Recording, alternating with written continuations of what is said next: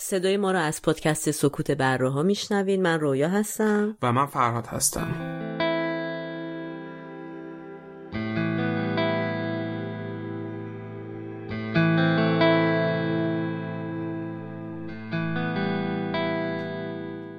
تاریخ پخش این اپیزود 24 آذر ماه 1398 که برابر میشه با 15 دسامبر 2019 میلادی.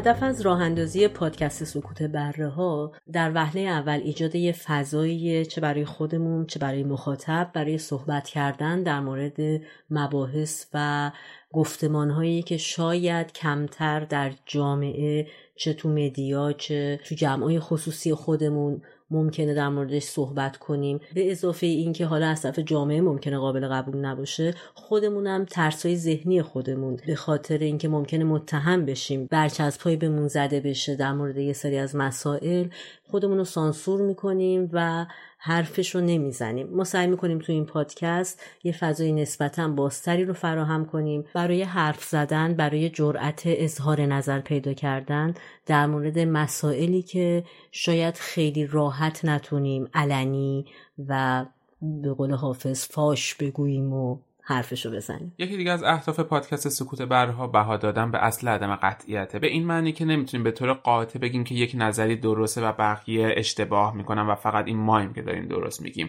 به هر قضیه میشه از زوایای مختلف نگاه کرد و میشه نظرهای مختلف و داشت که هیچ کدومشون لزوما درست یا غلط نیستن. بستگی داره که از کدوم زاویه بهش نگاه بکنیم و در حقیقت یک نسبیتی وجود داره توی درست یا غلطی هر قضیه برای اینکه بتونیم همچون کیفیتی از بحث رو داشته باشیم یه سری مقاله های علمی یا یک سری تحقیقات رو می‌خونیم و در موردشون صحبت می‌کنیم ولی در پایان نظرهای شخصی خودمون رو هم بیان می‌کنیم. یعنی در حقیقت یک مبنای علمی داره صحبت همون اما در نهایت داریم نظر شخصی خودمون رو هم بیان می‌کنیم. و لیست منابع مطالعاتیمون رو توی توضیحات این پادکست هر جایی که داریم گوش می‌کنیم می‌ذاریم. توی این اپیزود صداهای خارج از گفتگوی دو نفره ما رو خواهید شنید که توضیحات مربوط به این صداها رو هم توی توضیحات پادکست براتون می‌ذاریم.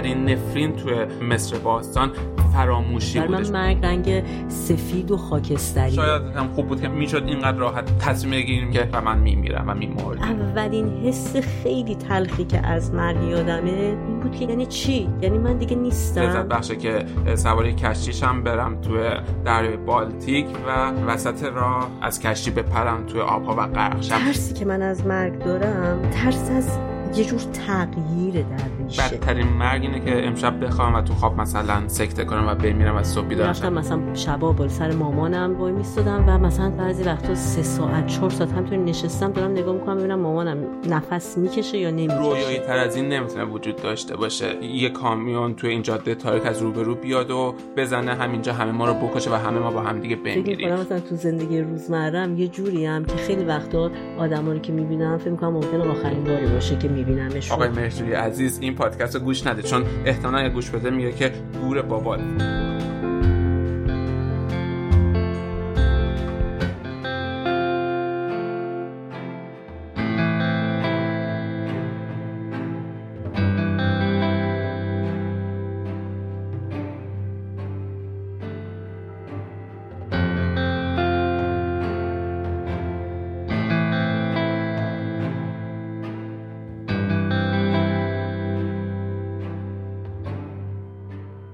اپیزود دوازدهم پادکست سکوت بره هاست پادکست سکوت بره ها وارد یک سالگی خودش شده و به مناسبت یک سال شدن پادکستمون تصمیم گرفتیم که این قسمت در مورد مرگ صحبت کنیم و عنوان این اپیزود ما مرگ بر مرگ. تو این قسمت از پادکست می‌خوایم در مورد ترس ما از مرگ صحبت کنیم. اینکه اصلا مرگ برای ما چه تعریفی داره؟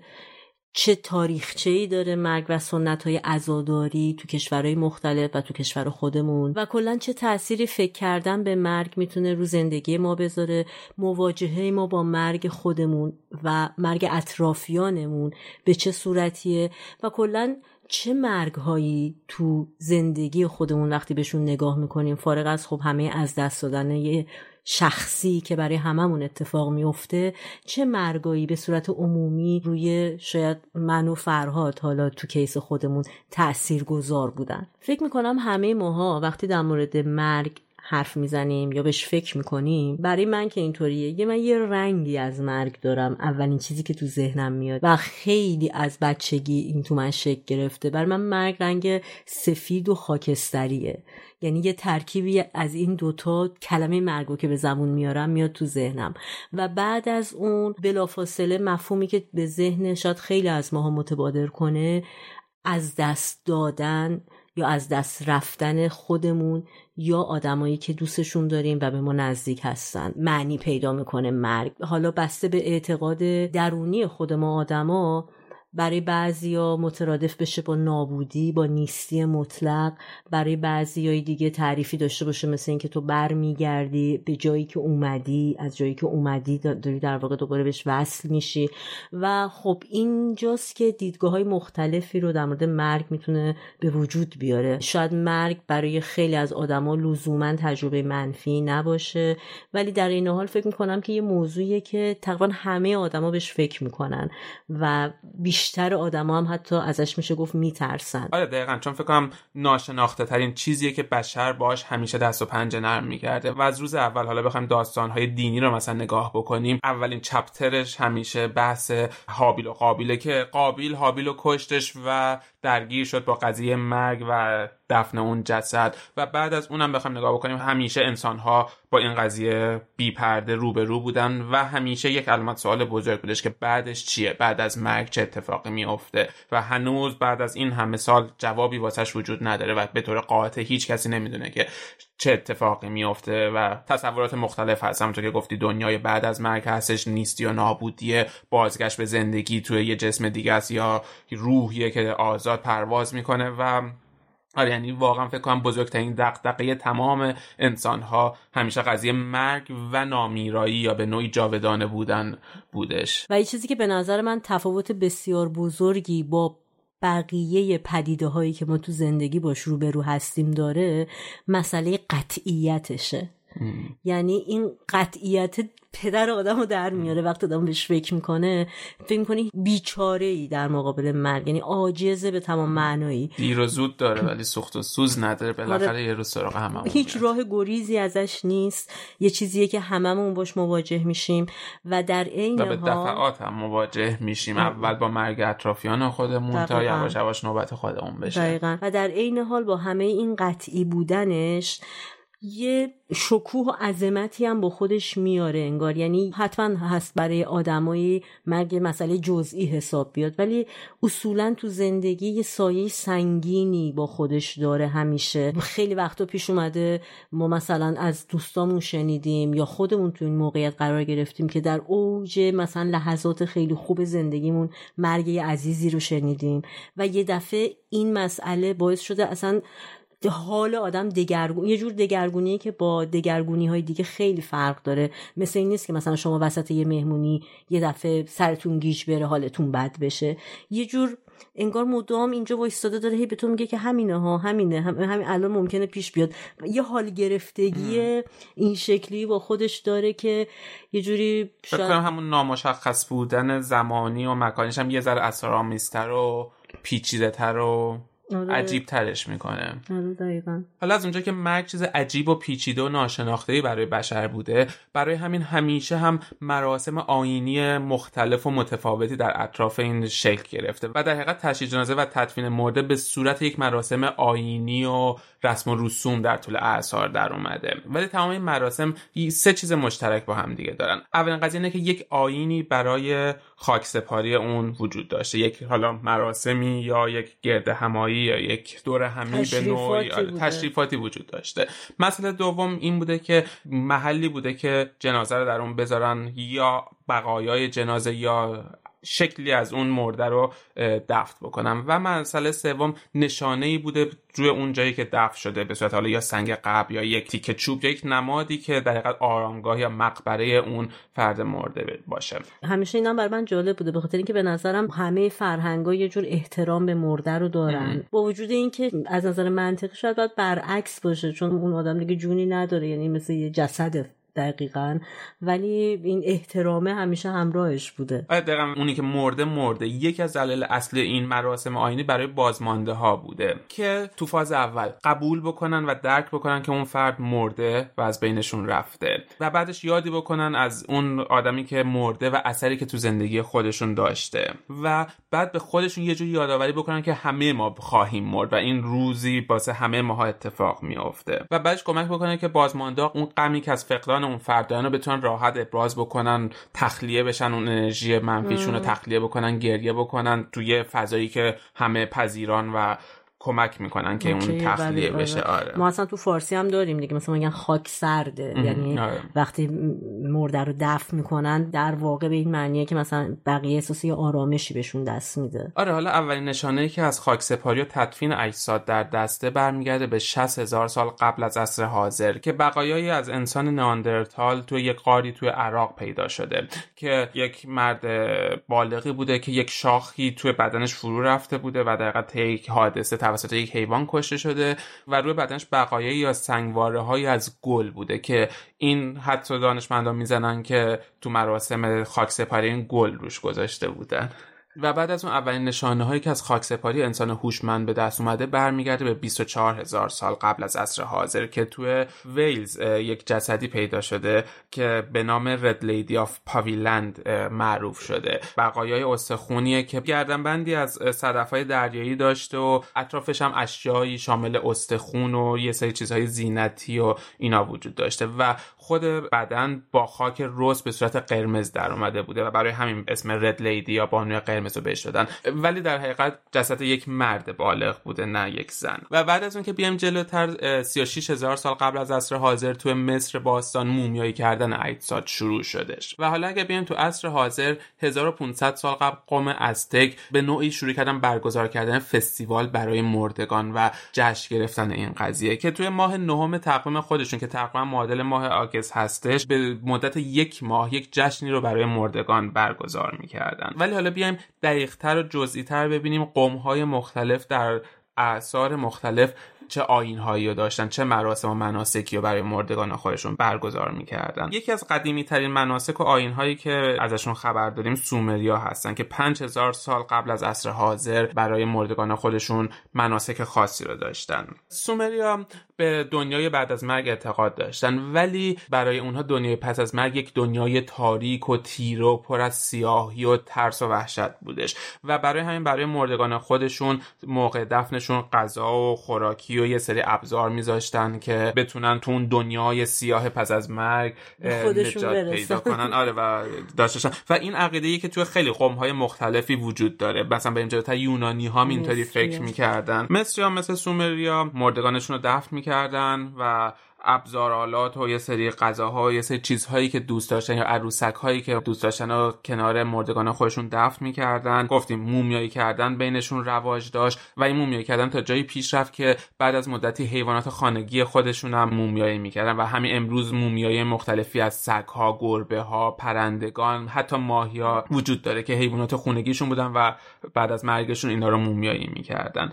و بعد از اون اهرام مصر وجود داشتش که برای سلاطین و فرائنه بودش و هر چقدر طبقه اجتماعی فرد مرده بالاتر بودش اون آرامگاه و اون بنای یاد بودش بزرگتر و با تر می شدش و مصری تو باور خودشون کتابی داشتن که در حقیقت میشه گفت کتاب درباره مرگ بودش که به نوعی راهنما و هدایت کننده روح مرده به سمت سالن واقعیت و عدالت بودش که توی اونجا خدای مرگ که بهش می‌گفتن اوسیریس وجود داشتش. هر مرده که به این سالن می‌رسید خدای مرگ قلب اون مرده رو در می آورد و وزن اون رو مقایسه می‌کرد با وزن یک پر.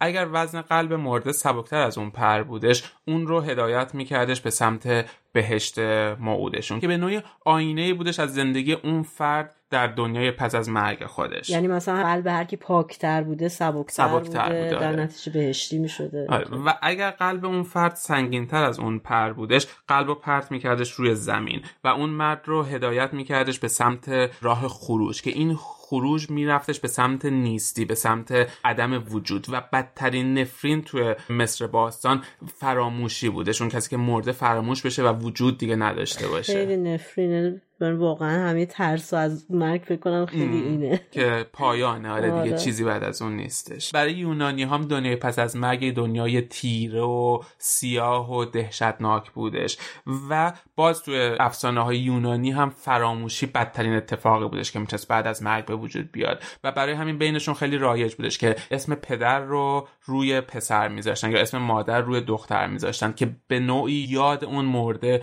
زنده بمونه و ادامه پیدا بکنه توی خانواده. برای هندوها مرگ کمی متفاوت بودش. معمولا افرادی که میمردن می‌دونیم تو آین هندو میسوزوننشون و خاکسترشون رو به رود گنگ میسپردن. و یه چیز دیگه که تو فرهنگ هندو بودش افراد پیر و سال خورده خودشون خودخواسته وارد رود گنگ می‌شدن وقتی زنده بودن و می‌دونستن که به زودی خواهند مرد و خودشون رو به جریان آب میسپردن و جسدشون رو آب میبردش و این خیلی رایج بود و تو فرهنگ شرق همیشه خودکشی بار معنای مثبتتری داشت. تو فرهنگ باستانی خودکشی معمولا مضمون بودش. اما تو فرهنگ شرقی خودکشی بعضی وقتا نوعی وارستگی بودش. یا از اون ور مثلا رومن هم این عقیده رو داشتن. خودکشی براشون به نوعی عزت داشتش. یعنی اگر کسی برای فرار از ذلت برای فرار از پلشتی و ناراستی دست به خودکشی می‌زد براشون قابل تقدیر بود و شایسته بودش و به اون آدم احترام میذاشتن. آین تشییع جنازه رومن هم جالب بود. رومن ها تشییع جنازهشون رو در شب همیشه انجام می‌دادن. برای اینکه مزاحم فعالیت روزمره و عبور و مرور روزمره تو شهر نشن. تو شب انجام می‌شد مراسم تشییع جنازه و از وسط شهر شروع می‌شد این قضیه تا پشت دیوار قبرستان می‌رفتن و وارد قبرستان نمی‌شدن تشییع کننده ها برای اینکه معتقدن قبرستان مرز دنیای زندگان و مردگانه و یه دلیل دیگه هم احتمالا دوری کردن از بیماری های مصری که توی قبرستان وجود داشته بوده براشون. برای چینی ها دنیای بعد از مرگ دنیایی بودش معادل دنیای زندگان که مرده تمام چیزهایی که تو دنیای زنده ها لازم داشته رو اونجا لازم داره. برای همین تمام ابزار و آلات و علاقه مندی هایی که اون فرد مرده بهشون داشته رو باهاش دفن می‌کردن. و یکی از معروفترین نمادها و نشانه هایی که هنوزم وجود داره مقبره امپراتور چین شیهانگتی هستش که بعد از مرگش توی آرامگاه اون 8000 سرباز سفالی رو ساختن که به نوعی ارتش اون بودش که ارتش خوش با خوش به دنیای مردگان ببره که هنوز این وجود داره و جزو یکی از دیدنی های چین هستش. تو ایران خودمونم قبل از زرتوش عادتهای متداولی بوده تو منطقه های جغرافیایی مختلف تو ایران. مثلا تو جنوب ایران خیلی بیشتر عادت داشتن که مرده ها رو مومیایی کنن و بعد دفن کنن. تو شمال ایران شاید به خاطر اینکه چوب و اینا فراوونتر بوده مرده ها رو میسوزوندن و یه جاهایی هم به آب میسپردن تا غرقشن که کم و بیش میشه گفت سنتهایی بوده که ظاهرا مشترک بین اقوام ساکن اون دوره تاریخی تو کل دنیا. ولی بعد از اینکه زرتوش میاد به خاطر اینکه آب و خاک و آتش عناصر مقدسی بودن تو دین زرتشت در واقع فکر می‌کردن که سپردن مردگان به هر کدوم از این عناصر یه جوری آلوده ساختن اون عناصره. در نتیجه طبق توصیه های زرتشت دخمه هایی درست می‌کردن با یه فاصله نزدیک به مثلا شهر حالا اگه بشه اسمشو گذاشت جاهایی که به حال اجتماع مردم بوده برای زندگی و مردگان خودشون رو میبردن تو اون دخمه ها که اسمای مختلفی داره ولی کلا بهش میگن برجای سکوت یا برجای خاموشی. که توی سیل که کاشان هنوز اون تپه ها بعضیاش هست یه سریش فکر می‌کنم توی پارتی همدان باشه که به صورت برجای بلند و قفس قفس است که جایگاه مردگان بوده. به خاطر مقدس بودن اون سه تا عنصر در واقع محیط زیست آلوده نمی شده و عوضش پرنده ها و حیوانات می اومدن اون بقایای گوشت و جسد اون مرده رو میخوردن.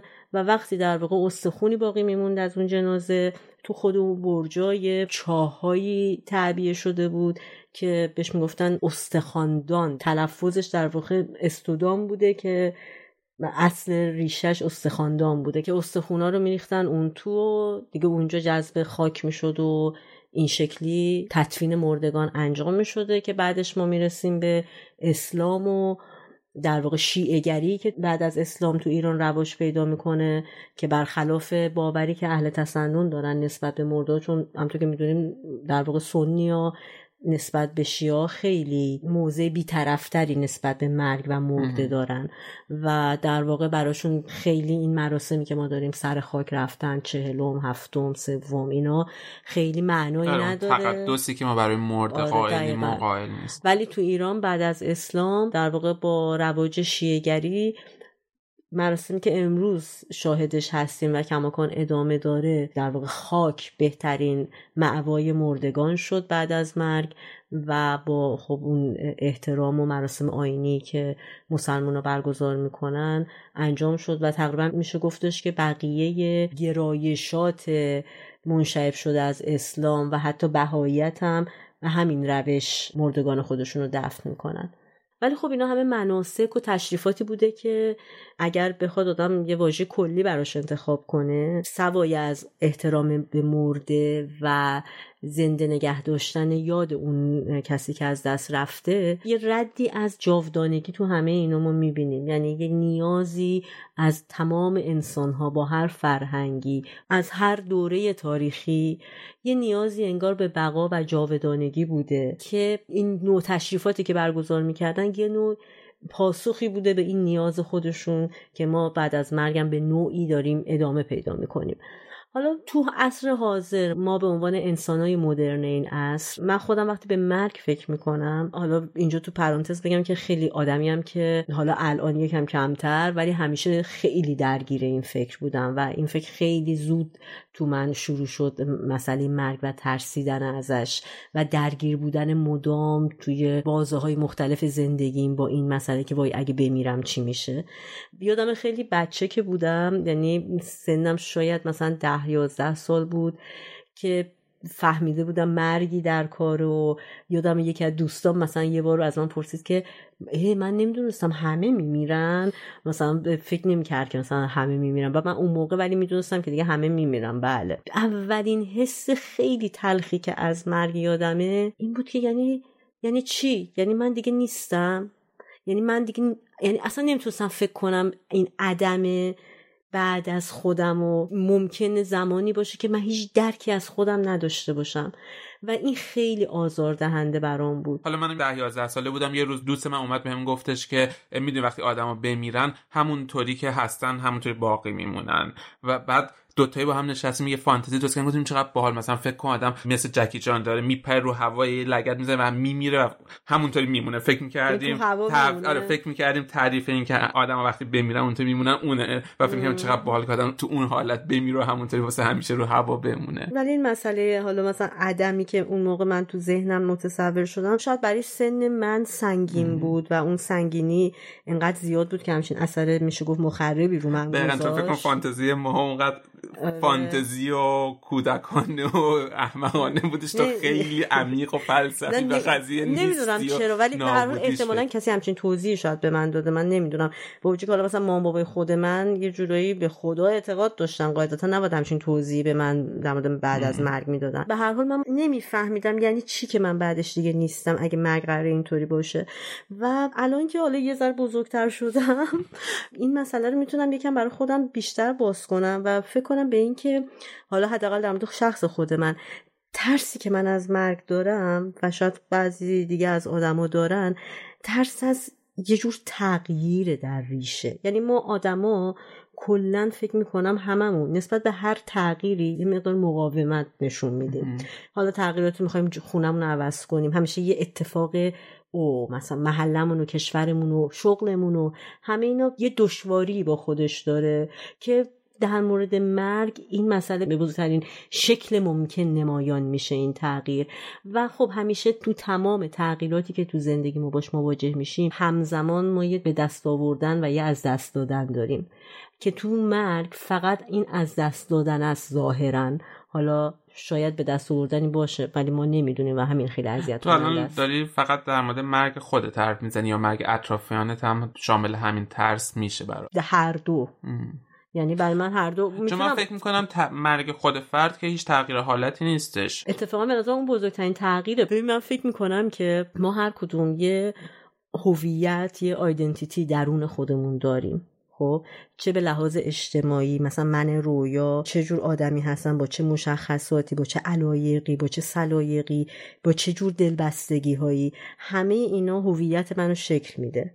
خب بر اساس تجربیات مختلف تو طول زندگی ممکنه توی تجربه من یه قسمتی از هویتم مثلا مهاجرت می‌تونه باعث یه مقداری تغییر این هویت بشه یا تجربه های مختلف دیگه. خب ولی تو مرگ تمام این هویت از بین میره. خب دقیقا مرگ یا نیستی یا نابودی یعنی بعدش عدم وجوده که وقتی منی وجود نداشته باشه دیگه فکری ندارم. من دیگه تغییر حالتی نیستش. اصلا منی نیست که بخواد فکر بکنه که هستم یا نیستم یا تا دیروز این بودم از این لحظه بعد اینم. یعنی اصلا عدم وجوده. اگر هم آدم اعتقاد داشته به زندگی پس از مرگ و آخرت که خب اونجام پر از خوشی و حالا یا ناخوشی بعد یک دنیا دیگه شاید حالا تازه به نظر اون یکم ترسناکتر باشه. ولی اگر به عدم وجود فکر بکنیم مثل اینه که یک نقطه گذاشتی و تموم شد. اصلا دیگه چیزی نیست که آدم بخواد بهش فکر بکنه این حرف یعنی تو رو؟ توی رویای امروز داره فکر می‌کنه که به فردایی که نخواهد بود ولی فردایی که نخواهد بود اون فردایی هم وجود نداره. دقیقا این حرف تو رو خیلی از فلاسفه یونان به خصوص بهش معتقدن و اینو می به عنوان یه argument میارن در مقابل اینکه چرا بعد از از مرگ بترسیم وقتی این شکلیه. ولی برای خود من این قابل قبول نیست دیگه. حالا مثلا با مدلی که من فکر می‌کنم فکر می‌کنم که یعنی چی؟ شاید یه جور نارسیسیسم یه جور خودشیفتگی باشه یا شاید مثلا از همون دوست داشتن بیش از حد خودم بیاد من نمی‌دونم چرا ولی نمی‌تونم بپذیرم که تمام این حالا زحمت لذت هر چیزی که زندگی به من داده و من به زندگی دادم با یه همچین مسئله غیر قابل پیش بینی به این راحتی نیست و نابود میشه. و بعد از اون این عدم آگاهی تو از وضعیت اطرافیانت بعد از مرگ تو. اینم یه پارامتر دیگه بر منه که اذیت کننده است که البته برای شخص خود من از وقتی که مثلا بچه دار شدم این خیلی خیلی پررنگ شده که مثلا سرنوشت بچه من چی میشه بعد از من. می‌دونم منطقی اگه آدم بخواد فکر کنه بالاخره همه یه جوری گلیم خودشون عذاب می‌کشن بیرون. بچه من اولین یا آخرین آدمی نیست رو کره زمین که این اتفاق براش میفته ولی ترسه. یعنی همراه آدم هست. و آره یعنی از دو زاویه مختلف داریم بهش نگاه که نگرانی که آدم برای بازماندگان داره آره اون خیلی منطقیه. ولی اون نگاه شخصی که آدم مرگ خودش برای ذات خودش داره من اونو واقعا درک نمی‌کنم. خب مثلا... چون دقیقا به نظر من اونطوری هیچ وقت آدم نمیمیره. چون یا آدم تا یک روزی زنده است و داره زندگی می‌کنه و وقتی مرد دیگه نمی‌فهمه که مرده. آره ولی من فکر می‌کنم مرگ آگاهی. اگر به معنی این ترجمهش کنیم که یه احساسیه که ما مثلا می‌دونیم حالا مثلا مریض میشی می‌فهمید داریم یا همون شاید احساس لحظه‌ای که مثلا یه آدمی که داره تصادف می‌کنه شاید مثلا تو کسری از ثانیه می‌فهمه دیگه تموم داره میشه ولی مثلا نمی‌تونه کاری بکنه. یک قسمتی از این ترس و احساس آزار من به این مسئله برمیگرده که فکر می‌کنم کارهای ناتموم خیلی دارم. یعنی این قسمت اذیت کنندش برام اینه که با وجود که من خیلی آدم productive ی شاید نباشم تو زندگیم به صورت عادی ولی همش مثلا اینکه وای می‌خواستم این کار بکنم وای می‌خواستم اون کار بکنم. یعنی کاش مثلا یه قانونی بود که آدم می‌دونست مثلا از 80 سالگی به بعد آدمو میمیرن. یعنی یه time تو بدونی. می‌دونم که در مقابل این حرف من خیلی ممکنه اینو بگن که اتفاقا که همین الان نمی‌دونی بشین کارتو بکن.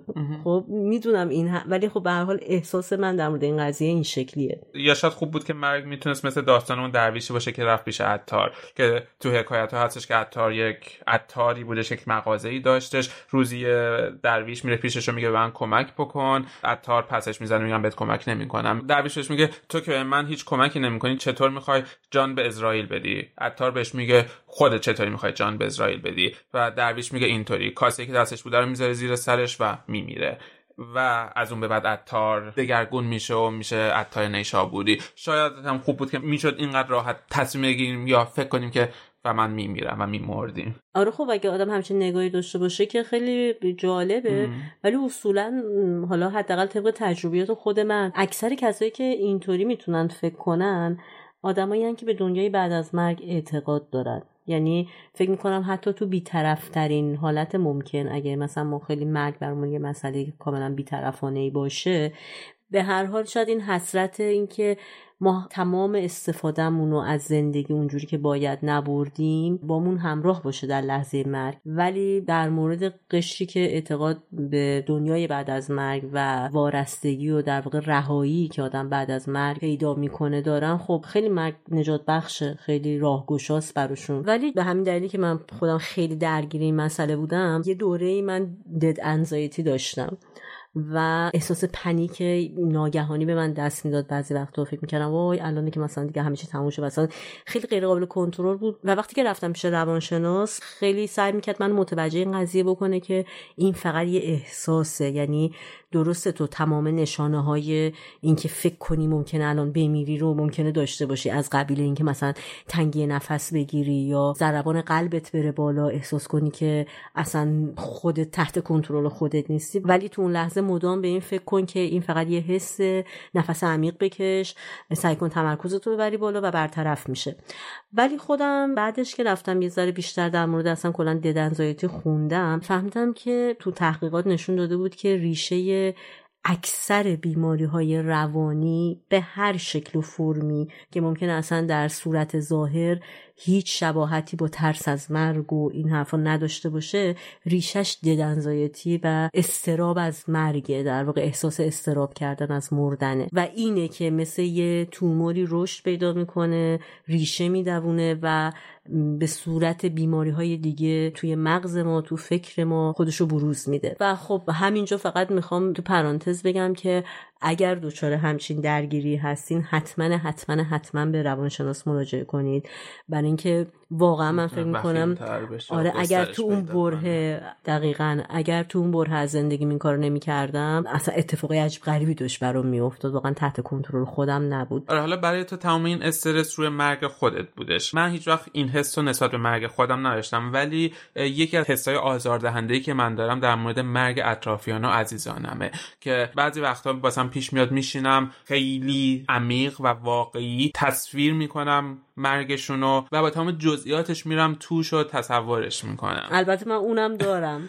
یعنی فقط دو تا آره. فشار رومه و خب بعضی وقت یعنی اینقدر عمیق میشه این قضیه و اینقدر متاثر کننده میشه که شروع می‌کنم گریه کرده یعنی واقعا احساس می‌کنم که واقعی داره اتفاق میفته آره همزاد می‌کنم. ولی بعضی وقتا فکر می‌کنم شاید این یه استراتژی هم واسه من باشه. یعنی همونطور که تو اپیزود هفتممون که در مورد غم و اندوه حرف می‌زدیم گفتم که خیلی وقتا غم کمک می‌کنه که در حقیقت آدم ها با احساسات خودشون بی پرده تر مواجه بشن و یه جوری یک انفجار کنترل شده است. فکر می‌کنم شاید این تخیلات و این تصورات بعضا آزاردهنده برای من یه جوری رهاسازی یا آماده سازی باشه و تخلیه اون انرژی منفی باشه. از اون ور حالا بعضی وقتا این شکل فانتزی واسه من می‌گیره. یعنی فکر می‌کنم به مرگ اطرافیان خودم به صورت یک ذره فانتزی وار و اونم واسه من خیلی با جزئیات پیش میره. مثلا مرگ خود تو رو من یکی دو بار تصویر سازی کردم بهش فکر کردم که یه بارش که یه بارش خیلی جالب بودش یه سفر شما داشتیم رفتیم من داشتم فکر می‌کردم که اگر تو این سفر بمیری پادکست ما چه اتفاقی واسش میفته و اینقدر وارد جزئیات شدم حتی بیانیه‌ای که مثلا می‌خواستم توی یه اپیزود پادکست بدم پنج دقیقه در مورد تو یه بیانیه بدم و حرف بزنم تمام اون رو تو ذهن خودم مرور کردم. تصمیم گرفتم که پادکست رو چطوری تموم بکنم و خیلی خوشحال بودم آره نه نه این بازم فانتزیه. میگم بعضی وقتا میره شکل فانتزی گرفتم می‌گیره. آره خیلی جذاب و باشم خیلی خوشحال. رفتم به ادامه زندگیم رسیدم. از اون تحقیقاتم نشون داده که بعضی وقتا این فکر کردن به مرگ می‌تونه به آدما کمک بکنه. به این معنی که این نشون دهنده یک استرس یه استراب یه فشار روانی یه ترومایی که تو زندگی ما وجود داره و به این شکل داره خودش رو نشون میده. همونطور که تو گفتی می‌تونه این بعدا بشه ریشه خیلی مشکلات از اونورم می‌تونه آگاهی دهنده یه زنگ خطر باشه و تا حد کنترل شدهش می‌تونه یه آزاد کردن اون انرژی های منفی یا اون حال بد باشه. ولی وقتی خیلی عمیق باشه وقتی آدم تو این افکار گیر بکنه نتونه ازش بیاد بیرون میشه یه زنگ خطر یه هشداری که یه چیزی یه جایی داره درست کار نمی‌کنه و باید حواست بهش باشه و مواظبش باشه نذاری توش غرق بشیم. از اونورم کلا خیلی صحبت کردن در مورد مرگ به صورت مثلا باز شما کم پیش میاد شاید توی مهمونی باشیم و مثلا یه موضوع خیلی جذابی باشه براتون به صورت عمومی دارم میگم حالا شاید برای بعضیامون باشه مثل خودم. ولی مثلا به صورت عمومی خیلی جذاب باشه که بشیم در مرگ حرف بزنیم. و تحقیقات هم نشون داده که تو بریتانیا از هر ده نفر هشت نفر اصلا دوست ندارن در مورد این مسئله صحبت کنن. یعنی یه جور تابوییه که در واقع از ترس میاد. انگار آدم میگه حالمو خراب نکنم با اینجور حرفا. حالا حالا که زنده هم یا حالا که حالم خوبه. تو قدیمی خودمون مثلا ما داشتیم تو یه جمع مثلا بحث مردگان چیزی میشه مثلا یادم مام بزرگم بعد از این مدت همش میگفتش که بس بس دیگه در مورد مرده ها حرف نزنیم بیایم حرفای خوب بزنیم. آره دقیقاً. یعنی, یعنی دقیقاً یه بچگونی آره. آره. این همچین حسی داره با خودش. جالبم اینجاست که توی مثلا یه سری از تحقیقات به این اشاره شده که بعضیا واقعا ترسشون از مرگ یا یکی از دلایل ترسشون از مردن اینه که از دردش میترسن. ولی جالبه که از نظر علمی در واقع تحقیقات جدید نشون داده که مرگ کاملا می‌تونه برای یه عده از آدما بدون بسته به نوعی که در واقع میمیرن بدون درد باشه و برای دم خب به خاطر اینکه مثلا تو تصادف می‌کنی خب اون لحظه که ماشین بهت می‌خوره دردت میاد. مثلا حالا اگه منجر به مرگ بشه. اما دردی که آدم در لحظه مرگ تجربه می‌کنه چیزی بیشتر از دردای دیگه ای نیست که شما مثلا به خاطر یه جور جراحت یا بسته به هدت و ضعف اون جراحت مثلا به بیمارستان مراجعه می‌کنه یا مثلا حالا مثلا درد زایمان که مثلا اونقدر وحشتناکه چیزی بیشتر از اون نیست. یعنی یه اتفاق خیلی عجیب غریبی نیست که آی مثلا از نظر یعنی علمی این ثابت شده است.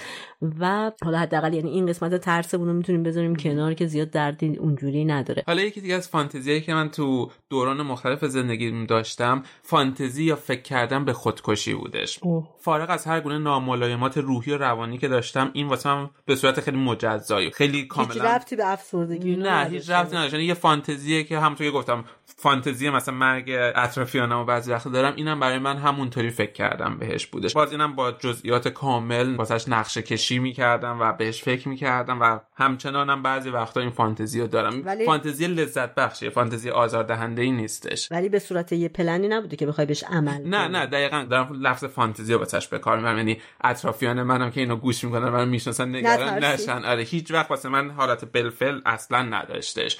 کاملا حالت فانتزی بودش و اون وقت تو دوران مختلف گونه های مختلف هم داشت. مثلا وقتی نوجوان بودم فکر کردم که با گاز حتما بعد خودکشی بکنم و احتمالا تحت تاثیر آره. صادق هدایتم آره بودم و کامل فکر می‌کنم کدوم درزا رو باید بپوشونم. حتما یادم میبودش که باید کنترل برق قطع بکنم که یهو قبلش منفجر نشم قبل از اینکه خفگی گاز واسم ایجاد بشه. یه دوران بعدتش مثلا تو دوران 22 سالگی واسم پریدن از ارتفاع لذت بخش بشه و دوست داشتم که از بالای ساختمون بلند بپرم و اون سقوط آتش رو تجربه بکنم و در نهایت بوم بمیرم. همیشه خودکشیام با یه نگرانی چیز بود. موقع گاز نگران بودم نکنه مثلا جرقه بزنه منفجرشم به هدفم نرسم. اینجا نگران بودم قبل که به زمین برسم سکته بکنم تو راه بمیرم چون شنیده بودم خیلی از ترس سکته می‌کنن قبلش.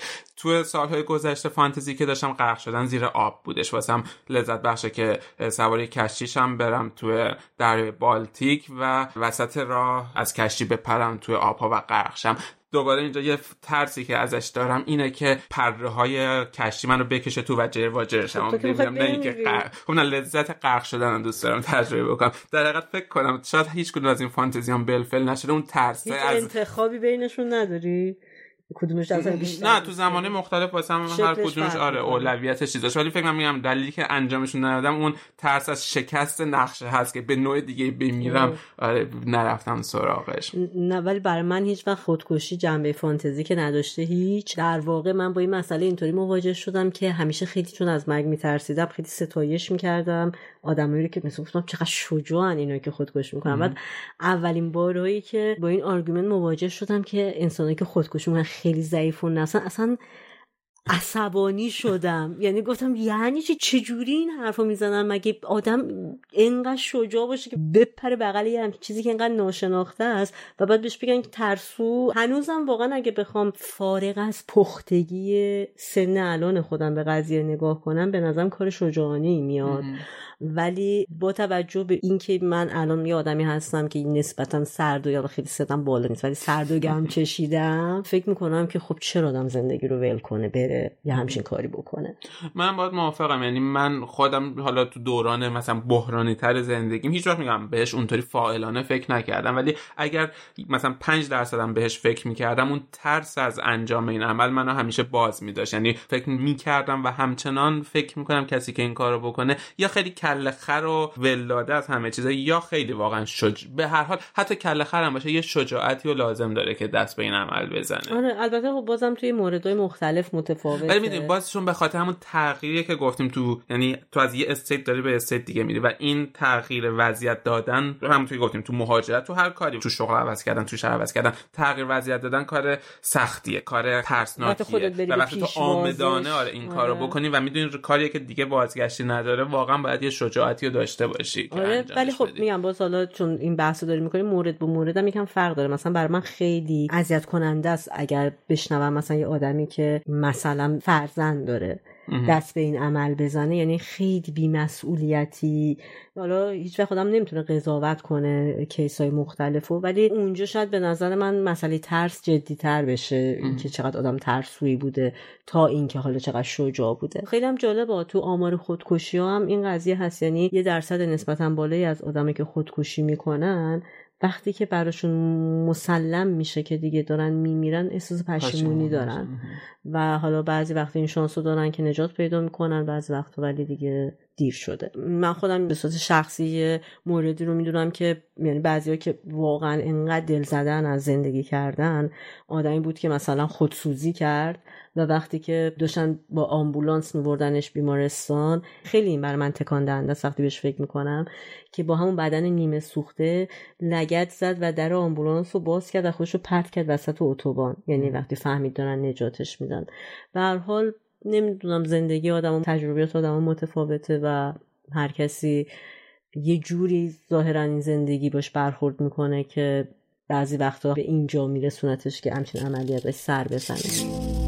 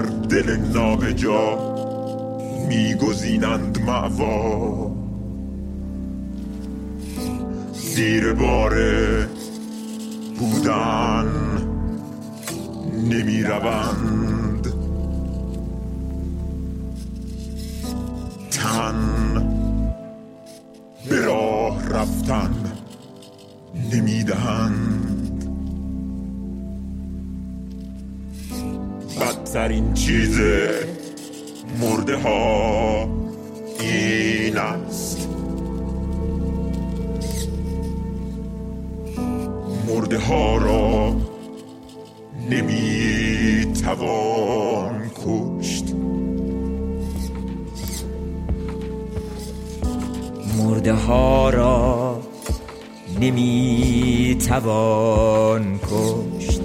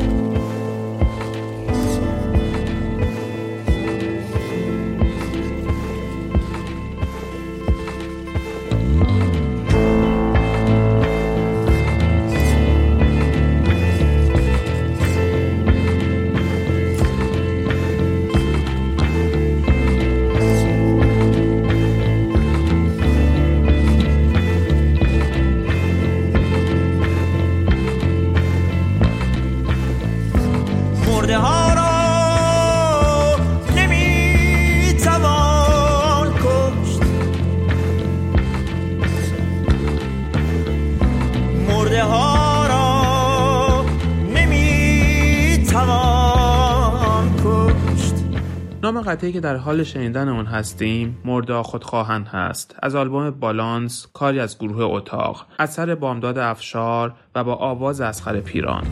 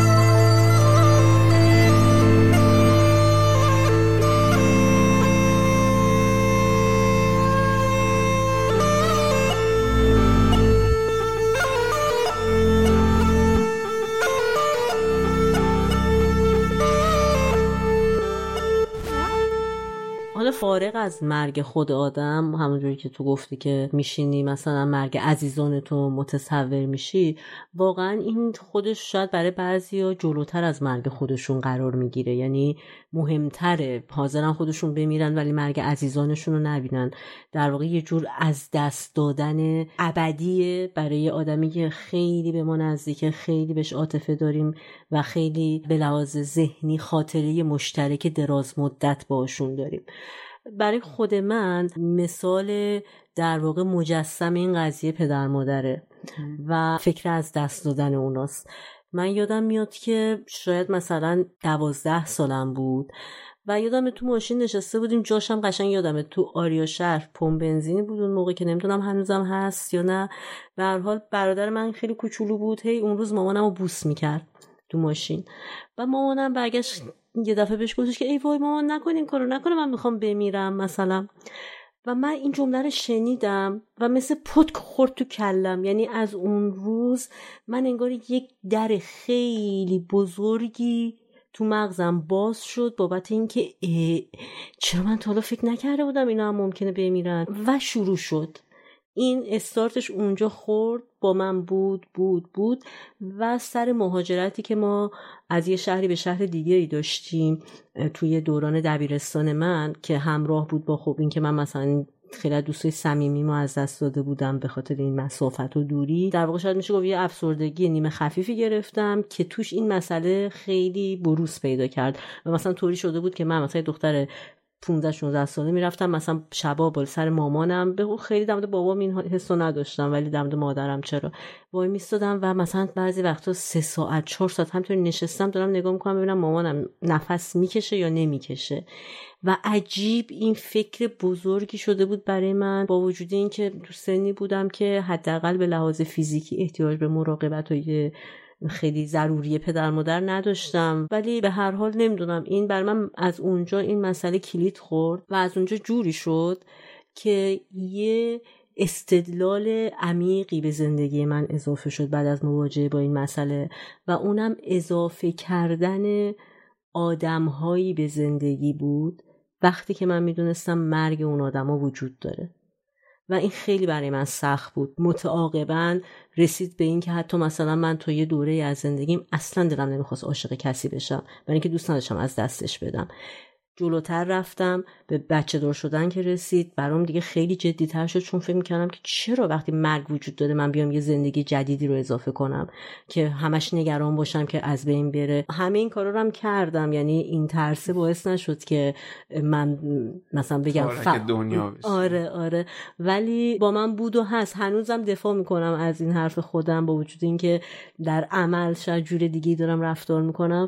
ولی فکر می‌کنم که چرا آدم خودشو مثلا چرا اذیت می‌کنه؟ تنها باشی قشنگ واسه خودت. هیچ مثلا در همون حد دلبستگی های عادی که وجود داره کافیه برای زندگی. آره برای منم فکر کنم یکی از ترسناکترین قسمت های مرگ مرگ عزیزان و به خصوص هم تو که گفتی تو وهله اول مرگ پدر مادر که قاعدتا طبق قانون طبیعت اگر اتفاق خاصی نیفته هممون تجربهش می‌کنیم و یه روز هم اتفاق میفته و یکی از دیدگاهایی که من دارم برای اینکه اون اتفاق نیفته اینه که کل افراد خانواده با هم دیگه بمیرن. فکر می‌کنم می‌تونه خیلی ایدئال تر باشه. و اون وقت یه دیدگاهی که واقعا بهش باور دارم نابودی در اوج زیباییه. که واقعا من بهش باور دارم و دوست دارم اتفاق بیفته. حالا این یعنی چی؟ چند سال قبل من و خانوادم هممون دور هم جمع شده بودیم یه سفر داشتیم به ایتالیا. یه کلبه توی یه روستای ایتالیایی روی کوه داشتیم و یک شب پیاده با هم اومدیم یک روستایی که پایین اون دهکده بوده شام خوردیم و بعد چند سال بود که کل خانواده دور هم جمع شده بودیم. یه شام خیلی دلچسب توی تابستون ایتالیا توی یک رستوران روستایی خوردیم شراب ایتالیایی نوشیدیم. همه چی فوق العاده عالی بودش و بعد پیاده را افتادیم که این تپه رو بریم بالا تا به خونمون برسیم. ماه تو آسمون بودش هوا فوق العاده بودش. کرم های شب تاپ روی آسمون پرواز می‌کردن و برق می‌زدن. و همونجا من واقعا یه لحظه احساس کردم که رویایی تر از این نمی‌تونه وجود داشته باشه. یک شب خوب یه حال خوب هممون دوره هم. و همونجا بیانش کردن. گفتم که چقدر عالی می‌شد که الان یه کامیون توی این جاده تاریک از روبرو بیاد و بزنه همینجا همه ما رو بکشه و همه ما با هم دیگه بمیریم. بعد عکس العمل بقیه چی بود؟ دقیقا. هیچ کی استقبال نکرد از این قضیه. همه گفتن که نه. ولی همچنان همچنان امروز روز که سالها از اون تاریخ گذشته همچنان من حسرت اون شب رو می‌خورم. و همچنان که چرا ما اون شب نمردیم؟ چون اون موقع خیلی اتفاقای بدی که تو زندگیمون افتاد نیافتاده بود. خیلی اطرافیانمون رو که تو این سالها مردن یا مریض شدن زنده بودن. خیلی از غم هایی که واسه اتفاق افتادن و دوریایی که با هم دیگه داریم اتفاق نیافتاده بود. و واقعا اون شب به نظر من یه شب با شکوه بودش. یعنی واقعا همچنان من حسرت اون شب رو می‌خورم که اگر اون شب تموم می‌شد همه چی تو اوج زیبایی نابود میشه حالا این نظریه نابودی در اوج زیبایی هم دقیقا تو فیلم آسمان زرد کم اون به کارگردانی بهرام توکلی مطرح شدش که تو اون فیلم یه دختر به غزلی که در اوج خوشبختی با خانواده خودش روی جاده داشت میرفتش و زیباترین لحظه زندگیش بودش در میان تپه های سرسبز. و این آخرین تصویر زیبایی که این تو زندگیش یادش اومده. یه تصادف اتفاق میفته که هیچ وقت معلوم نمیشه آیا اون واقعا فرمون رو پیچونده یا واقعا تصادف عمدی بوده یا غیر عمدی بوده و همه خانواده میمیرن و این زنده میمونه و اون بار از وجدان رو با خودش تمام مدت به دوش می‌کشه. اون روز تو اون جاده من هیچ وقت مثل اون لحظه آروم و سباک نبودم. می‌تونستم همه روزو به هیچی فکر نکنم. فقط خیره بشم به انعکاس آسمون روی شیشه ماشین. از صبح یه شعر تو سرم دور می‌زد که اینطوری تموم می‌شد. نگاه می‌کنم به آسمان زرد کم عمق. فکر کردن به اون تیک شعر. نگاه کردن به خانوادم. شبیه یه جادو. شبیه یه تصویر ذهنی غیر واقعی منو میترسوند. دوست داشتم همه چی رو برای همیشه تو همون حالت نگه دارم. همه چی تو اوج زیبایی تموم بشه. نگاه کردن به زیبایی واقعی خیلی ترسناکه. حالا اینجا دقیقا یه سوالی که مطرح میشه اینه که مرگ ناگهانی یا مرگی که آدم بدونه داره می‌بینه مثلا بعد از یه بیماری تو خودت کدوم رو ترجیح میدی؟ هم برای خودت هم برای اطرافیانت. ناگهانی صد درصد. اصلا دوست ندارم بدونم. هم خودت هم اطرافیانه هر دو آره. جالبه چون واسه من کاملا برعکس. یعنی من هم چه مرگ خودم چه مرگ اطرافیانم دوست دارم که بعد یه دوره بیماری با آگاه باشم. بهش نمیگم مثلا سرطان بگیرم و سه سال رنج و اندوه و زرج بکشم. ولی مثال سرطان بگیرم و دو هفته بعد مثلا بمیرم. ولی فرصت خدافزی رو داشته باشم. یعنی اون آگاهی رو به مرگم داشته باشم. حالا تو چرا ترجیح میدی که ناگهانی بمیری؟ برای اینکه ببین این ترس از مرگی که من در موردش صحبت می‌کنم که تو من وجود داره فکر می‌کنم تنها چیز مثبتی که رو من داشته اینه که حالا بازم قضاوت آدمایی که منو می‌شناسن شاید درستتر باشه. ولی چیزی که خودم در مورد خودم فکر می‌کنم اینه که من به شدت فکر می‌کنم از زندگی استفاده می‌کنم. نه استفاده به معنی اینکه خیلی کار می‌کنم یا مثلا مدام در حال اینم وقتم تلف نشه. اصلا مدام در حال قدردانی از زندگی و خوشحال بودن از اینکه زنده هستم و تا به این ثانیه آدمایی که دوستشون دارن با من هستن سالمن. خبر بدی متوجهشون اتفاق بدی متوجهشون نشده. این تاثیر رو رو من گذاشته و به همین دلیل فکر می‌کنم به محض اینکه من حالا چه در مورد اطرافیانم و چه در مورد خودم مواجه بشم با یه همچین چیزی که مثلا بدونم فلان آدم یه ماه دیگه بیشتر زنده نیست عذاب وحشتناکی که همیشه ازش میترسیدم باش مواجه خواهم شد. این نقطه ضعف منه با این قضیه نمی‌تونم مواجه بشم. ولی به همین دلیلم ترجیح میدم که همیشه خیلی ناگهانی باشه و زمانی اتفاقا نشه یعنی من فکر می‌کنم مثلا تو زندگی روزمرم یه جوری هم که خیلی وقتا آدما رو که می‌بینم فکر می‌کنم ممکنه آخرین باری باشه که میبینمشون. حتی مثلا همسرم مثلا یعنی آدم خیلی نزدیک. این فکر هی برام در رفت آمده تو مغزم. در نتیجه دونستن اینکه می‌خوام بمیرم فقط ترسناک می‌کنه قضیه رو برام. واسه من یعنی بدترین مرگ اینه که امشب بخوام و تو خواب مثلا سکته کنم و بمیرم و صبح بیدارشم یا واسه اطرافیانم یعنی واقعا اگر به این فکر بکنم اون ترس از مرگ اون استراب مرگی که تو میگی واسه من به وجود میاد که بخوام اینقدر ناگهانی بمیرم. و به هر حال خیلی خوبه که آدم واقعا فکر کنه که هر کسی رو که می‌بینه شاید این دفعه آخر باشه. ولی من با کسی که دوستش دارم امکان داره الان دعوا بکنم و ازش جداشم و بعدشون بمیره. و این حسرت آخرین باری که تو مثلا خوشحال خدافزی نکردی یا بوسه آخر یا آغوش آخر رو می‌تونه واسه تمام عمر زندگی منو نابود بکنه. واسه من واقعا از مرگ ناگهانی متنفرم. شاید یکی از وحشت هم از مرگ اطرافیان به خصوص همون مرگ ناگهانیشون باشه که به من اون فرصت خدافزی آخر فرصت اون دوست دارم آخر رو از من بگیره و نتونم اونو خب چرا مثلا در لحظه ها این کارو نمی‌کنی؟ خب چون به هر حال من بعضی وقتا آدم بد اخلاقی هم بعضی وقتا عصبانی هم بعضی وقتا خوشحالم. یعنی نمی‌تونم همیشه من اون آگاهی که تو میگی آره نمی‌تونم داشته باشم که همیشه فکر کنم که شاید این آخرین بار باشه. ولی خارج از مناسبات شخصی آدما و روابط خصوصیشون و از دست دادنهایی که متعاقب این روابط خصوصی وجود داره یه سری از آدما هستن که توی جامعه به وسیله تعداد زیادی از مردم اون جامعه شناخته شده هستند و خب بارسترین مثال این قشر از آدما هنرمندا هستن و حالا یا شاید ورزشکارا. و شنیدن خبر مرگ اونا که خیلی وقتا می‌تونه شوکه کننده باشه بحث برانگیز باشه و بعضی وقتا واقعا شاید برای یه سری از آدما یه چیزی بیشتر از تأسف درون آدم اتفاق بیفته. حالا به دلیل سابقه آشنایی که آدم با اون فرد داره و میزان تأثیری که روش تونسته بذاره می‌تونه این احساس دریق و تأسف اندازش متفاوت باشه. و همینطور یه مدل دیگه به نظر من از مرگ وجود داره که برمیگرده در واقع لزوما مرگ فیزیکی نیست. مثلا می‌تونه مرگ هنری یه آدم باشه یا برای سیاست مدارا مثلا مرگ عمر سیاسی اون فرد باشه که به خاطر دلایل مختلف از جمله مثلا پایین بودن بازدهی یا کیفیت کار اون آدم اتفاق بیفته. خب الان این مرگ هنری مثلا منظور تو اینه که ادامه نمیده کارشو و کار هنری رو ترک می‌کنه یا نه؟ ادامه میده کار هنریش رو ولی بی کیفیت ادامه میده. به من هر دوش می‌تونه باشه ولی اصولا این واژه رو بیشتر وقتی به کار می‌بری که طرف هنوز هست و داره کار می‌کنه ولی عملا کارش دیگه اون اعتبار سابق رو در واقع نداره. خب آره این همون حالا نابودی در اوج زیبایی به نوع دیگهش حالا نابودی در یا پایان در اوج دیگه که واسه ورزشکارا خیلی به کار میره که مثلا تو اوج خدافظی بکنن از میادین. ولی خب نه باز می‌تونن تو اوج خدافظی بکنن یا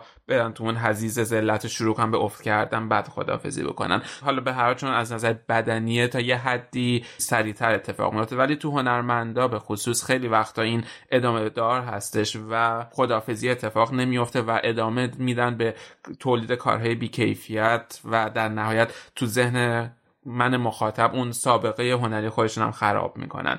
همیشه مثلا واسه خود من این چیز هستش که خیلی وقت میگم کاش فلان کس ده سال قبل میمردش اون موقعی که تو اوج کارش بود. مثلا من مثالی که می‌تونم بزنم داریش مهرجویی کارگردانی که واقعا من تا یه جای کاراشو خیلی دوست داشتم. از هامون جزو یکی از بهترین کاراشه. تا کارهای بعدیش پری سارا یا کارهای مؤخر خودش مثلا تا مهمان مامان. ولی بعد از یه جایی به نظر من حالا از سنتوری شروع شد به نارنجی پوش و تو سالهای اخیر فیلم هایی مثل چه خوبه برگشتی و کار دیگه که اصلا حتی من اسمش الان یادم نیستش. اشباه. اشباه آره. واقعا من با تمام احترامی که واسش قائلم ولی فکر می‌کنم یه جوری دچار زوال عقل شده یا یه جوری یک توهمی داره دنبال می‌کنه که واقعا فکر می‌کنم که کاش 15 سال قبل میمردش و دیگه این کارا رو نمیساخت و کارنامه هنریش مثلا با مهمان مامان تمام می‌شد. می‌تونست یک پایان با شکوه باشه یا نمونه خارجی و مثلا می‌تونم از گودار نام ببرم. ژان لوک گودار کارگردان فرانسوی که کارگردان موج نو فرانسه بودش.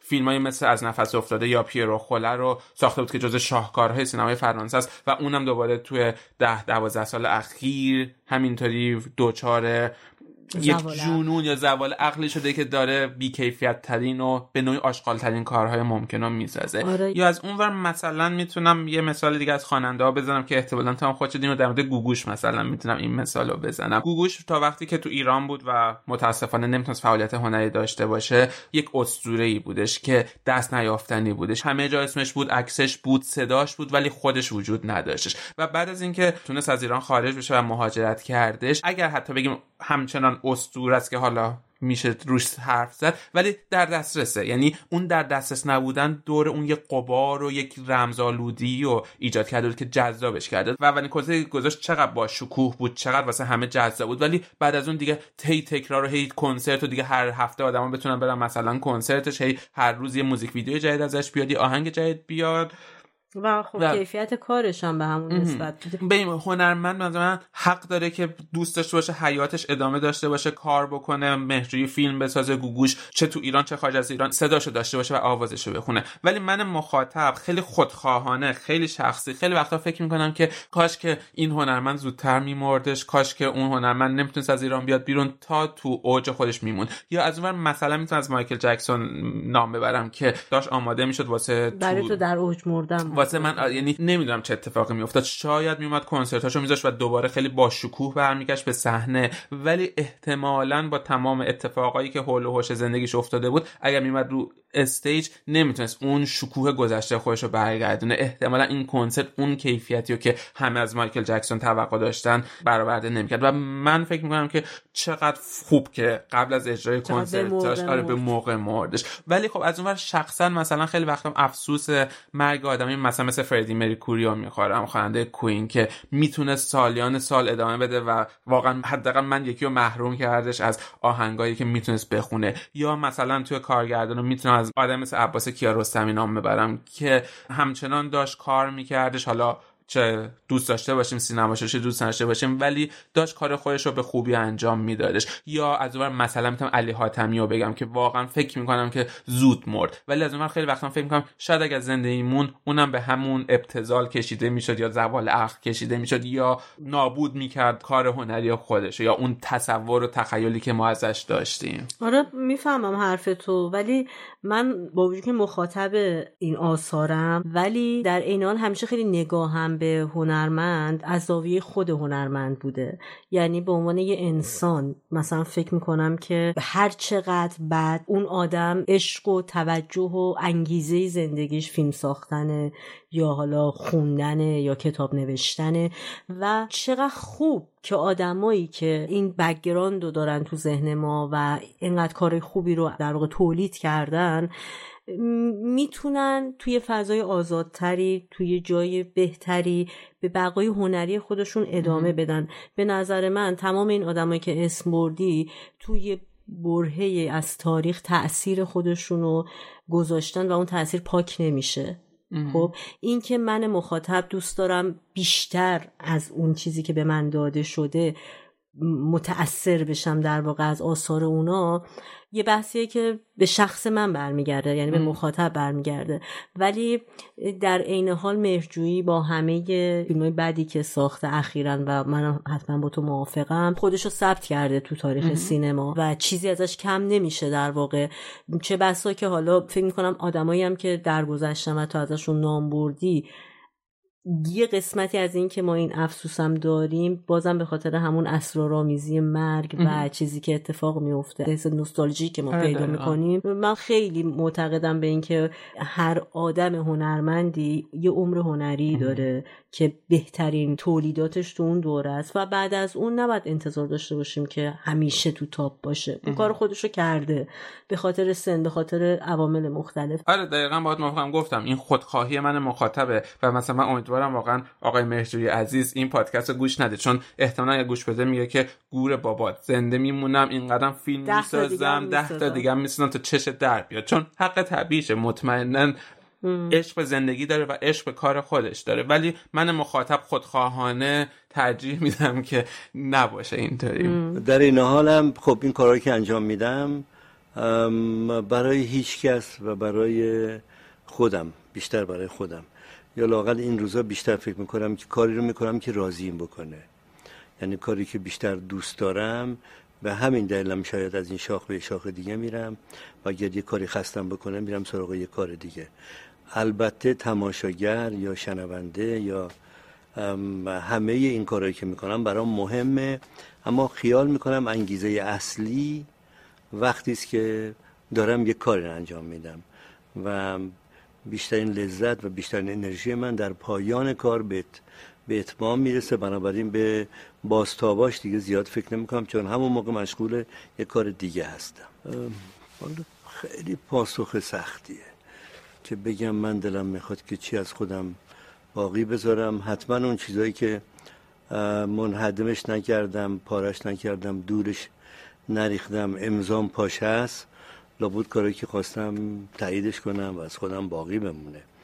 اما به این فکر کنم که یه روزی من نیستم و کارهای من میمونه به این هیچ وقت فکر نکردم چون بیشتر لذتم به بقای خودمه نه به اینکه کاری از من باقی بمونه. اگر این متضاد باشه به اینکه کاری از من بمونه و خودم نمونم من ترجیح میدم خودم بمونم و کاری از من نمونه.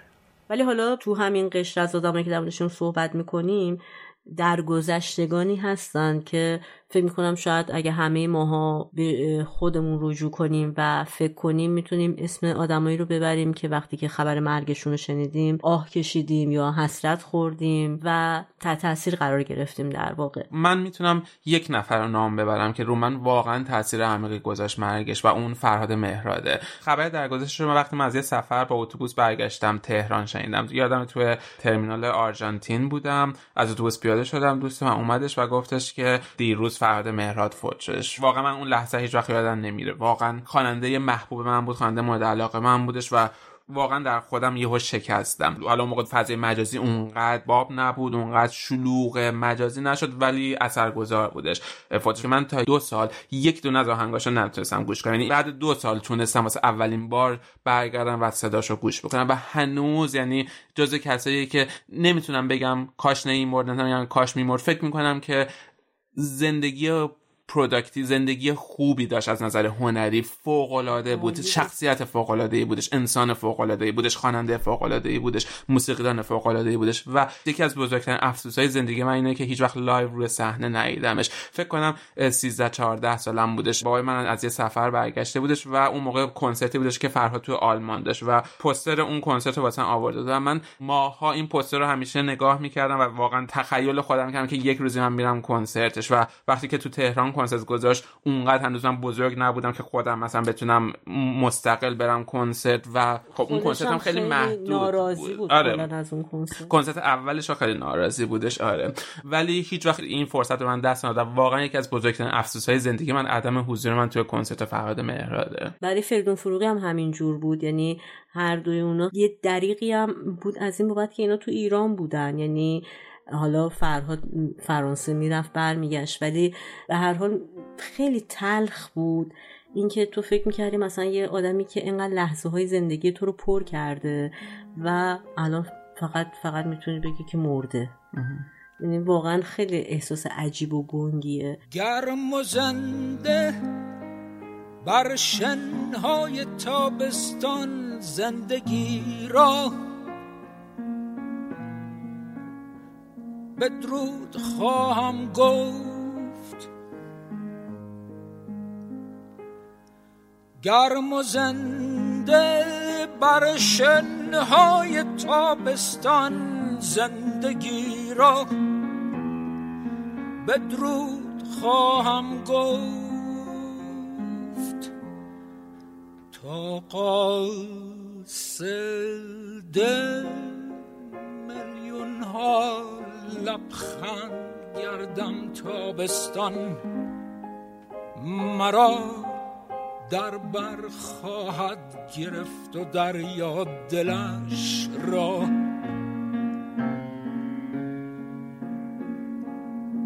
خواهد گشود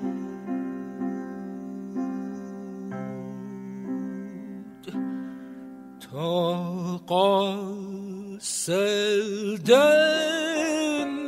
میلیون ها لبخند گردم تابستان مرا در بر خواهد گرفت و دریا دلش را. خواهد گشود.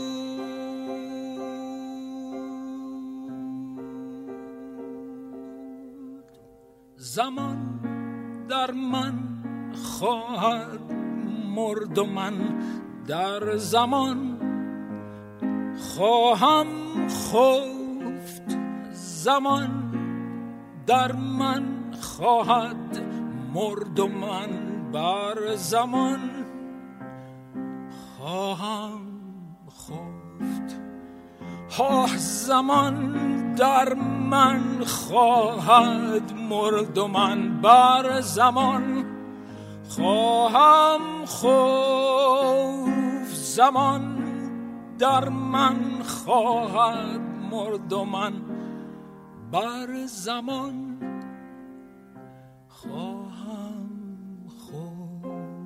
من یه لیست طولانی تری می‌تونم داشته باشم از آدمایی که خبر درگذشتشون برام خیلی تأثیر گذار بوده. جدای از آدمایی که در واقع هم عصر من بودن دو تا آدم هستن که همیشه من فکر می‌کردم که کاش اینا بیشتر زندگی می‌کردن. یکیش فروغ فرخزاده که فکر می‌کنم مثلا اوج شعرش و درکش از شعر و بیان احساساتش تو سی و سه سالگی تموم یعنی من می‌تونم مطمئن باشم که اگه فروغ بود چقدر شعرهای بهتری. یعنی سنی نبود که بخواد متوقف بشه از لحاظ هنری اگر زنده بود. و نفر بعدی هم بیژن مفیده. به این دلیل که فکر می‌کنم که همین آثار محدود نمایشی و صوتی که از بیژن مفید به جا مونده خودش به قدری پیشرو هست چه به لحاظ متن چه به لحاظ اجرا و چه به لحاظ محتوا که واقعا حسرت برانگیزه فکر می‌کنم نداشتنش الان. به خصوص اینکه تو دوره ای بوده که امکان ضبط و آرشیو آثارش خب خیلی کمتر از امروزه. فکر می‌کنم اگه ما امروز آدمایی مثل بیژن مفید داشته باشیم این فرصت رو داریم به راحتی که همه آثارشون رو ضبط کنیم. خب این دریق حتما در آینده کمتر خواهد بود برای اون آدما. ولی از همه مهمتر کسی که برای من خبر مرگش خیلی تکان دهنده بود یه خواننده بود. ولی اتفاقا خواننده بود که من شخصا شنوندش نبودم یا طرفدارش نبودم و اونم حبیب بود. من خیلی اذیت شدم وقتی خبر مرگ حبیبو شنیدم. برادر من حبیبو خیلی دوست داشت و خب خیلی گوش می‌داد. من بعضی از آهنگاشو دوست دارم نه همه کاراشو. ولی فکر کردم این آدم سالها تو آمریکا تو کانادا زندگی می‌کرد کارهای دیگه ای می‌کرد که بتونه کار هنری خودش رو ادامه بده و خیلی آدم گزیده کاری بود حبیب. حالا فارغ از اینکه طرفدارش باشیم یا نباشیم. و این انقدر دوست داشت بیاد ایران و حتی وقتی اومد ایران حاضر شد اجراهایی داشته باشه که به واسطه اون اجرا بتونه مجوز بگیره. و من هیچ ایرادی اصلا به این قضیه نمی‌گیرم. برای اینکه متاسفم که مجبور بود این کارا رو بکنه در واقع. و بهش مجوز ندادم و این آدم بلند شد رفت تو شمال ایران برای خودش تو این یه تنهایی درست کرد اونجا زندگی کرد. مصاحبه هاشو می‌دیدم. چقدر این دوست داشت تو کشور خودش کنسرت بذاره. و نمی‌دونم برای من احساسم اینه که حلقه یه آدمی رو بگیرین و گلوی اون آدم رو فشار بدین چند سال مداوم تو این احساس باشه برای یه خواننده که نمی‌تونه اجرا کنه و اصلا به این انگیزه برمیگرده به کشور خودش. و وقتی مرد من یادم دو روز گریه می‌کردم. یعنی خیلی متاسف بودم خیلی خیلی ناراحت بودم از اینکه چقدر این آدم با حسرت مرد. چقدر تو دل خودش لحظه مرگش دریق داشته. و آره و واقعا یعنی برای من حبیب خیلی اینطوری بود. و از اون طرف درگذشت مریم میرزاخانی که همین اواخرم اتفاق افتاد. خیلی خیلی به نظر من تلخ بود. واقعا یه نابغه ریاضی که تو مثلا چل سالگی به همین آسونی از دست رفت و فکر می‌کنم اونم جز آدمایی بود که اگه زنده میمون حتما چیزای بیشتری به محدوده علاقه خودش که ریاضیات بود اضافه می‌کرد. به خصوص اینکه فکر می‌کنم یه زندگی تراژیکی هم داشت مریم میرزاخانی از یه تصادف اونطوری که خیلی از دوستاش مرده بودن تو اون تصادف جان به در برده بود و اومده بود تو آمریکا اونقدر موفق و در اوج در واقع تو رشته خودش بود و یه دفعه مرگ در چل سالگی. ولی از هر دوتای این موارد به نظر من شاید واقعا حداقل برای خود من سختتر و در عین حال مسخره تر اینه که ما تو این دوران در واقع تو این چل سال آدمایی رو از دست دادیم که هیچ کاری نکرده بودن. یعنی مثلا زنایی بودن که قبلا تو اون دوره آواز خون بودن میخوندن. تنها کار بدی که می‌کردن از نظر سیستم حاکم همچین مسئله بود و مجبور شده بودن مهاجرت کنن یا تبعید بشن به و تبعید شده بودن دقیقا. به جایی که هیچ تعلقی بهش نداشتن. من دارم از هایده صحبت می‌کنم از محستی صحبت می‌کنم از ویگن صحبت می‌کنم. آدمایی که نشاید بشه گفت تو اون دوره ای که این تبعید براشون اتفاق افتاد. نه اونقدر جوون بودن که خیلی بخوام وارد یه اجتماع دیگه بشن سبک کاریشون رو تغییر بدن. برای که اصلا مال اون فرهنگ و اون نه کارشون نه نوع زندگیشون مال اون شکل نبود. ولی مجبور بودن تو جایی زندگی کنن و همچنان به کار خودشون ادامه بدن. ما می‌دونیم برای خواننده پاپ بیشترین ابزار در واقع وجود همون مردمیه که شنونده موسیقیشن. یعنی از جامعه می‌گیرن به جامعه برمیگردونن و خب خیلی مهمه که تو اجتماع خودشون نشر و نموف کنن. و اینا از این قضیه محروم بودن که هیچ تمام عمرشون با یه دلتنگی و با یه دریقی از اینکه حتی جنازهشون به کشور خودشون برسه گذشت و اینا از بین رفتن اونجا.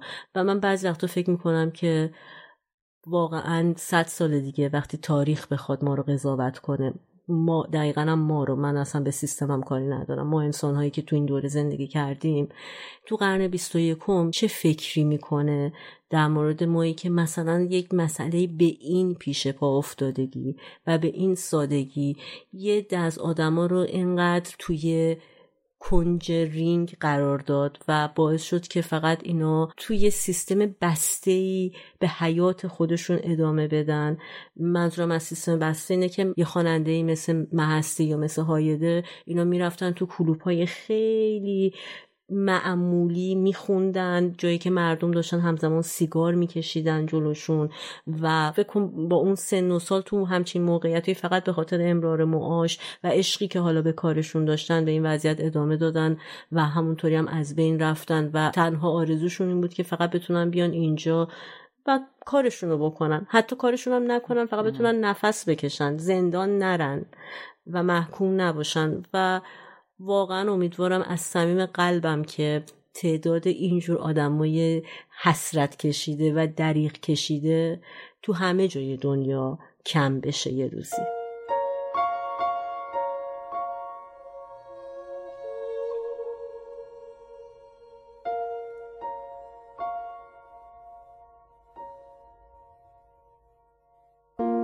در پایان دوست داریم این اپیزود رو تقدیم بکنیم به تمام مردگان امسال و سالیان دیر و دور که عاشق ترین زندگان بودند.